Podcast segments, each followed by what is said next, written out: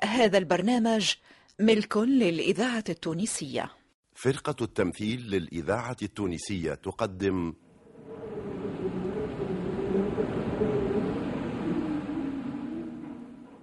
نسبة هذه المدينة إلى الإله سالم وهو إله السلام.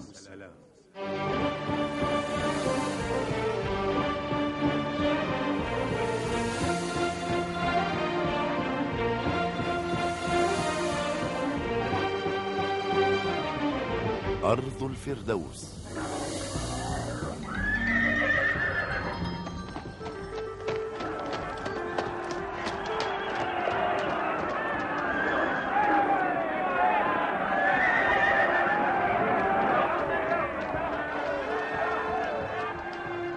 ليس لأولئك القوم أرض ولا مدينة. وعندما طردهم فرعون مصر توهموا أن أرض كنعان سهلة المنال فاتفقت أحبارهم على أن تكون هي الأرض الموعودة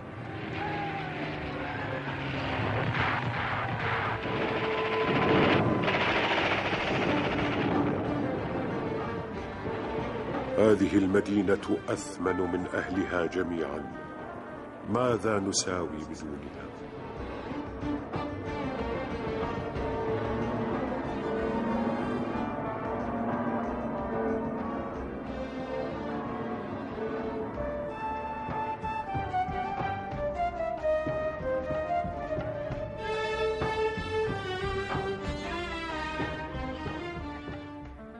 أرض الفردوس تأليف علي دب.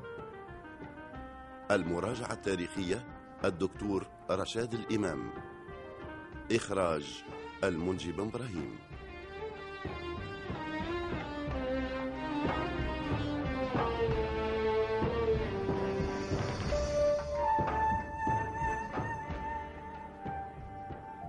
رابط السلطان صلاح الدين الأيوبي في عسقلان. كان يجمع قواته ويعدها لمعركة القدس في عام 583 للهجرة الموافق ل 1178 للميلاد.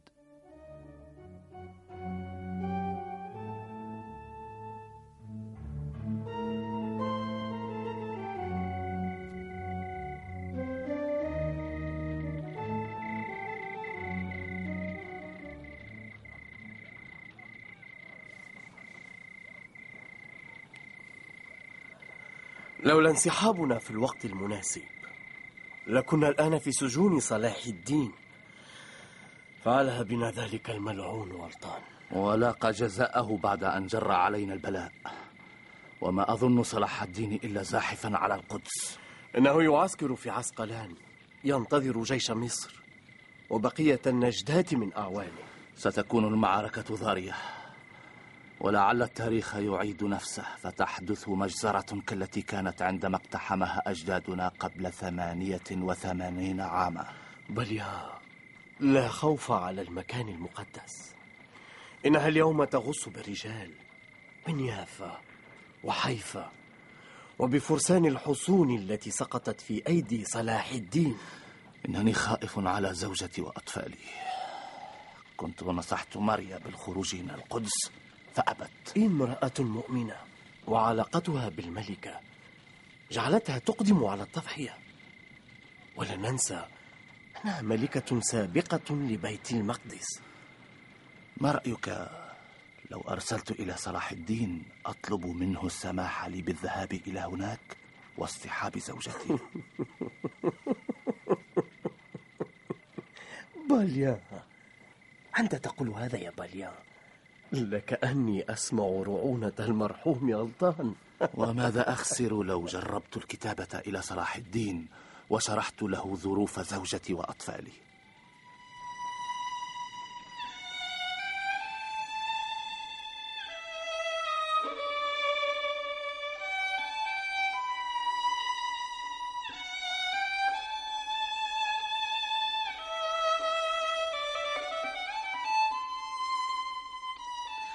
أتظنين زوجي بليان يتخلى عني في هذا الوقت أيتها الملكة؟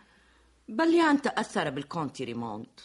نحن في حاجة إليهما لكنهما لم يستجيبا إلى نداءاتنا يا ماريا.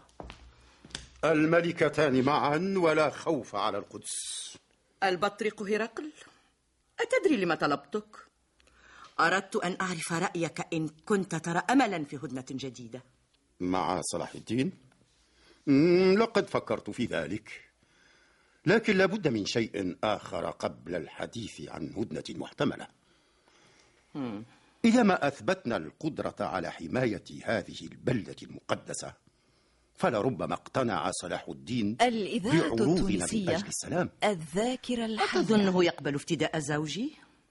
سمعت أن لوسيان مريض في معتقله ويحتاج إلى عناية خاصة.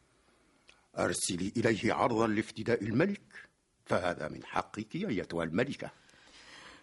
سنرسل له يوسف بابيط إنه عربي يتقن لغته. هؤلاء العرب الأرثوذكس لقد أخطأنا عندما سمحنا لهم بالإقامة معنا. أنا لا أثق بهم ولكن أرسل في طلب يوسف هذا لأتحدث إليه قبل أن ترسليه إلى صلاح الدين.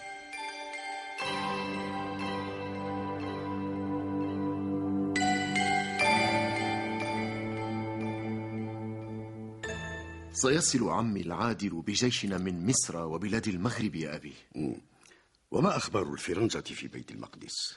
فرسانهم يتوافدون على المدينة فلو هاجمناهم لقطعنا عنهم المدد. يوسف بابيت يا جلالة السلطان قال إنه مرسل من الملكة. وهذا كتابها. يوسف بابيط انظر في كتاب الملكة يا ظاهر. أيها الحاجب فليدخل يوسف بابيط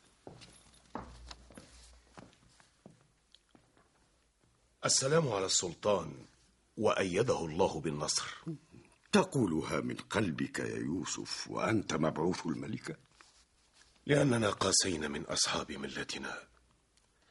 هؤلاء اللاتين خدعونا فأدخلوا البلبلة في أراضينا. وغرسوا الأحقاد بيننا وبين قومنا العرب. وفي النهاية أظهروا كراهيتهم لنا وحطوا من عقيدتنا. فصارت الكنيسة الشرقية تابعة للكنيسة اللاتينية. هذا رأي العرب من أتباع ملتك يا يوسف؟ أجل كلنا مستاءون من غرور اللاتينيين. لقد فرضوا علينا لغتهم كان حالنا أفضل قبل مجيئهم إلى القدس. و... وهل أعتمد عليكم عند الحاجة؟ نحن معك. كلنا ندعو لك بالنصر. هؤلاء لا يستحقون ولا أنا. الملكة تطلب افتداء زوجها. تقول إنه مريض وفي حاجة للرعاية وتعرض فدية. قل للملكة يا يوسف إن زوجها في رعايتنا وسيكون ضمن اتفاقية شاملة. وقل لها أيضا ونبلائها إذا ما وافقوا على إخلاء مدينة القدس قبل المعركة فسأدفع للجميع تعويضات مجزية. بما في ذلك منحهم أراضي وعقارات أما إذا وقعت الحرب فإن المنتصر سيفرض شروطه. بالتوفيق أيها السلطان. مبعوث من الكونت بليان يا جلالة السلطان. ماذا يريد بليان وصاحبه ريموند؟ لعلهما يرغبان في الصلح. سنرى سنرى يا ابني. فليدخل. السلام على السلطان صلاح الدين الأيوبي. وعليك السلام يا مبعوث بليان. الكونت بليان يرغب من جلالتكم لو تتكرمون فتسمحون له بإخراج زوجته من القدس. وهل سيأتي بنفسه لاصطحابها؟ إنه يود ذلك ويتمناه. لو تفضلتم بالموافقة. قل للكونت بليان لقد سمحت له بدخول القدس واصطحاب زوجته ولكن بشرط. بشرط أن يأتي وحده ولا يمكث في القدس غير ليلة واحدة.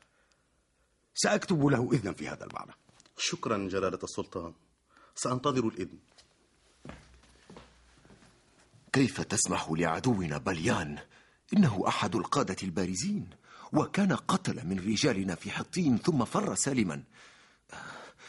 إنني إنني أفهمك يا أبي إذا ما كنت راغبا في استدراجه والقبض عليه. نحن لا نغدر بمن أمناه يا ظاهر. ولكن هؤلاء الإفرنج لقد عاشوا أكثر من ثمانين عاما في أراضينا. ونشأت بيننا وبينهم حروب وأحقاد. لا بد من مراعاتهم التونسية في أشياء صغيرة الذاكرة. الحية. هكذا يقع التقارب بيننا يا ابني. ثم لا تنسى أن وراء هؤلاء ملوك أوروبا وباستطاعتهم أن يمدوا أصحاب ملتهم بجيوش لا حصر لها. لكني فكرت في شيء آخر يا ابني. سيقول الناس شرقا وغربا. إن صلاح الدين رحيم بأعدائه إذا ما طلبوا منه ذلك.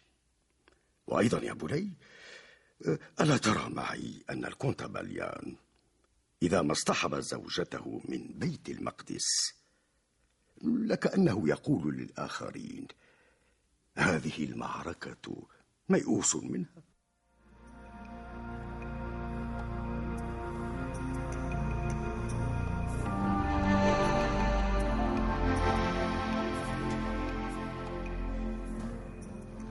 نيافة البطريق المبجل؟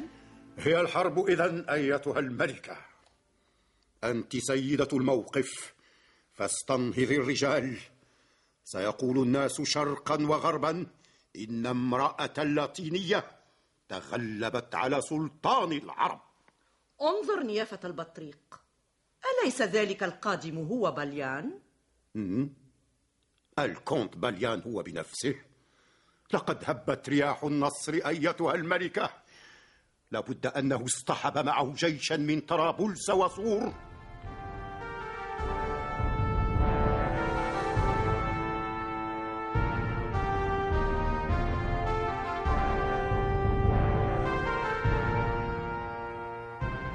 ماريا انصحي بليان بالبقاء معنا يا ماريا. فنحن أحوج ما نكون لقائد مثله. لكنه تعهد لصلاح الدين بالخروج من هنا. وبليان لا يتنكر للوعود. وأين هو الآن؟ إنه مع البطريق والقساوسة والنبلاء. كلهم يحاولون الاستفادة من بقائه. ولا أظنهم يفلحون في إقناعه. وأنت يا ماريا مولودة هنا وملكة سابقة. كيف لا تؤثرين فيه؟ هو قادم لعله اقتنع. أرجو ذلك. أيها الكونت بليان نحن في حاجة إلى قائد. ألا يكون لك شرف قيادة هذه المعركة المقدسة؟ أرغب في ذلك لولا تعهدي أيتها الملكة. لكني أعدك بأن أطلب الإذن من صلاح الدين.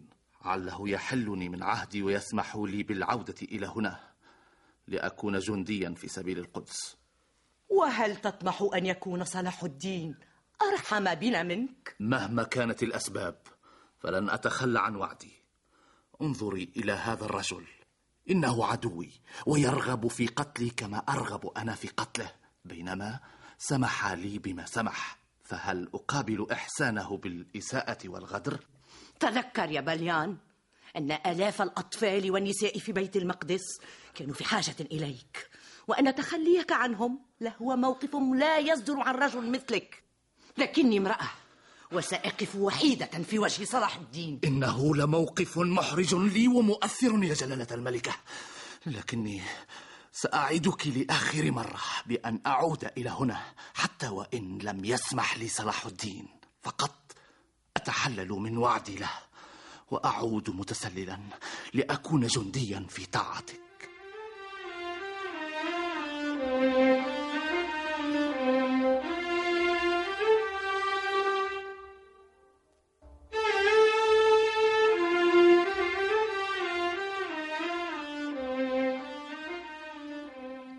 بليان لقد كنت عند وعدك أيها الكونت النبيل. أحببت أن أشكرك على ما منحته لي من كرم. ولسوف أذكر لك هذه المنة أيها السلطان. كيف حال جماعتك في القدس؟ تركتهم في أفضل حال. الزاد وفير الأسوار منيعة ولا تنقصهم الثقة في النفس. كأنك تهون علي الإذاعة التونسية. الذاكرة الحية. إن هذا البيت المعظم يا بليان أمنية كل فاتح. الأمر كما وصفت لك لكنهم رغبوا مني أن أقودهم في هذه المعركة فأردت استئذانك لو سمحت لي بالعودة إلى القدس. تريد استئذاني؟ تستأذنني في العودة إلى القدس لتقف ضدي مرة أخرى يا بليان؟ إنه لموقف مربك يا جلالة السلطان لكن قومي في حاجة إليه وما قيمة الحياة إذا ما استغاث بالإنسان أقرب الناس إليه ولم يغث. لهذا جئت أستشيرك. نحن الآن في حديث ودي ولكننا عدوان ما دامت هذه الحرب قائمة بيننا. ماذا تقول يا ظاهر؟ لم يسبق أن سمح قوم لعدوهم بما يطلبه بليان منا. وهذه المسألة لا يختلف عليها اثنان يا أبي. فلا أحد يسمح بتقوية عدوه وإضعاف نفسه. أسمعت يا بليان؟ إنك تطلب رأيي. ويعز علي أن أخالف الظاهر الرأي. أشعر كما لو أني كما لو أني بارزت عدوا في الميدان ولما سقط سيفه اغتنمت الفرصة وقتلته. ولكن أيها الكنت بليان إذا شئت عد إلى القدس وافعل ما تراه صالحا بك وبقومك. لا يجد المرء عبارة تصف شعور الامتنان الذي أحس به أيها السلطان. ولكن تأكد بأن هذا الموقف منك. سينظر له قومي بعين الإجلال. بقي لدي طلب أخير. لو تسمح لي سأرسل مع زوجتي من يحرسها إلى أن تصل مدينة سور. اطمئن يا بليان اطمئن. سوف يوصلها رجالي إلى حيث تشاء. أفترض أنه لم يعد بيني وبينك إلا السلاح ولكن إياك أن تطلب مبارزتي.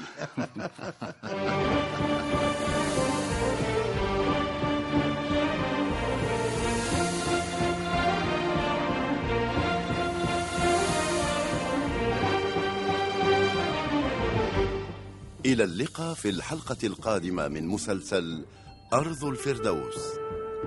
صور الشخصيات عبد الوهاب المصمودي أنور العياشي حمادي أبو عزيز سعاد المصمودي محمد علي بن حارث علي بن سالم عزيزة برباش عماد الوسلاتي عادل الشريف ومنصف العجنبي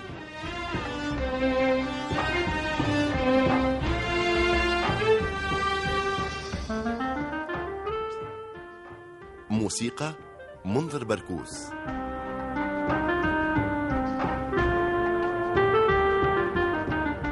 الهندسة الصوتية صالح السفاري.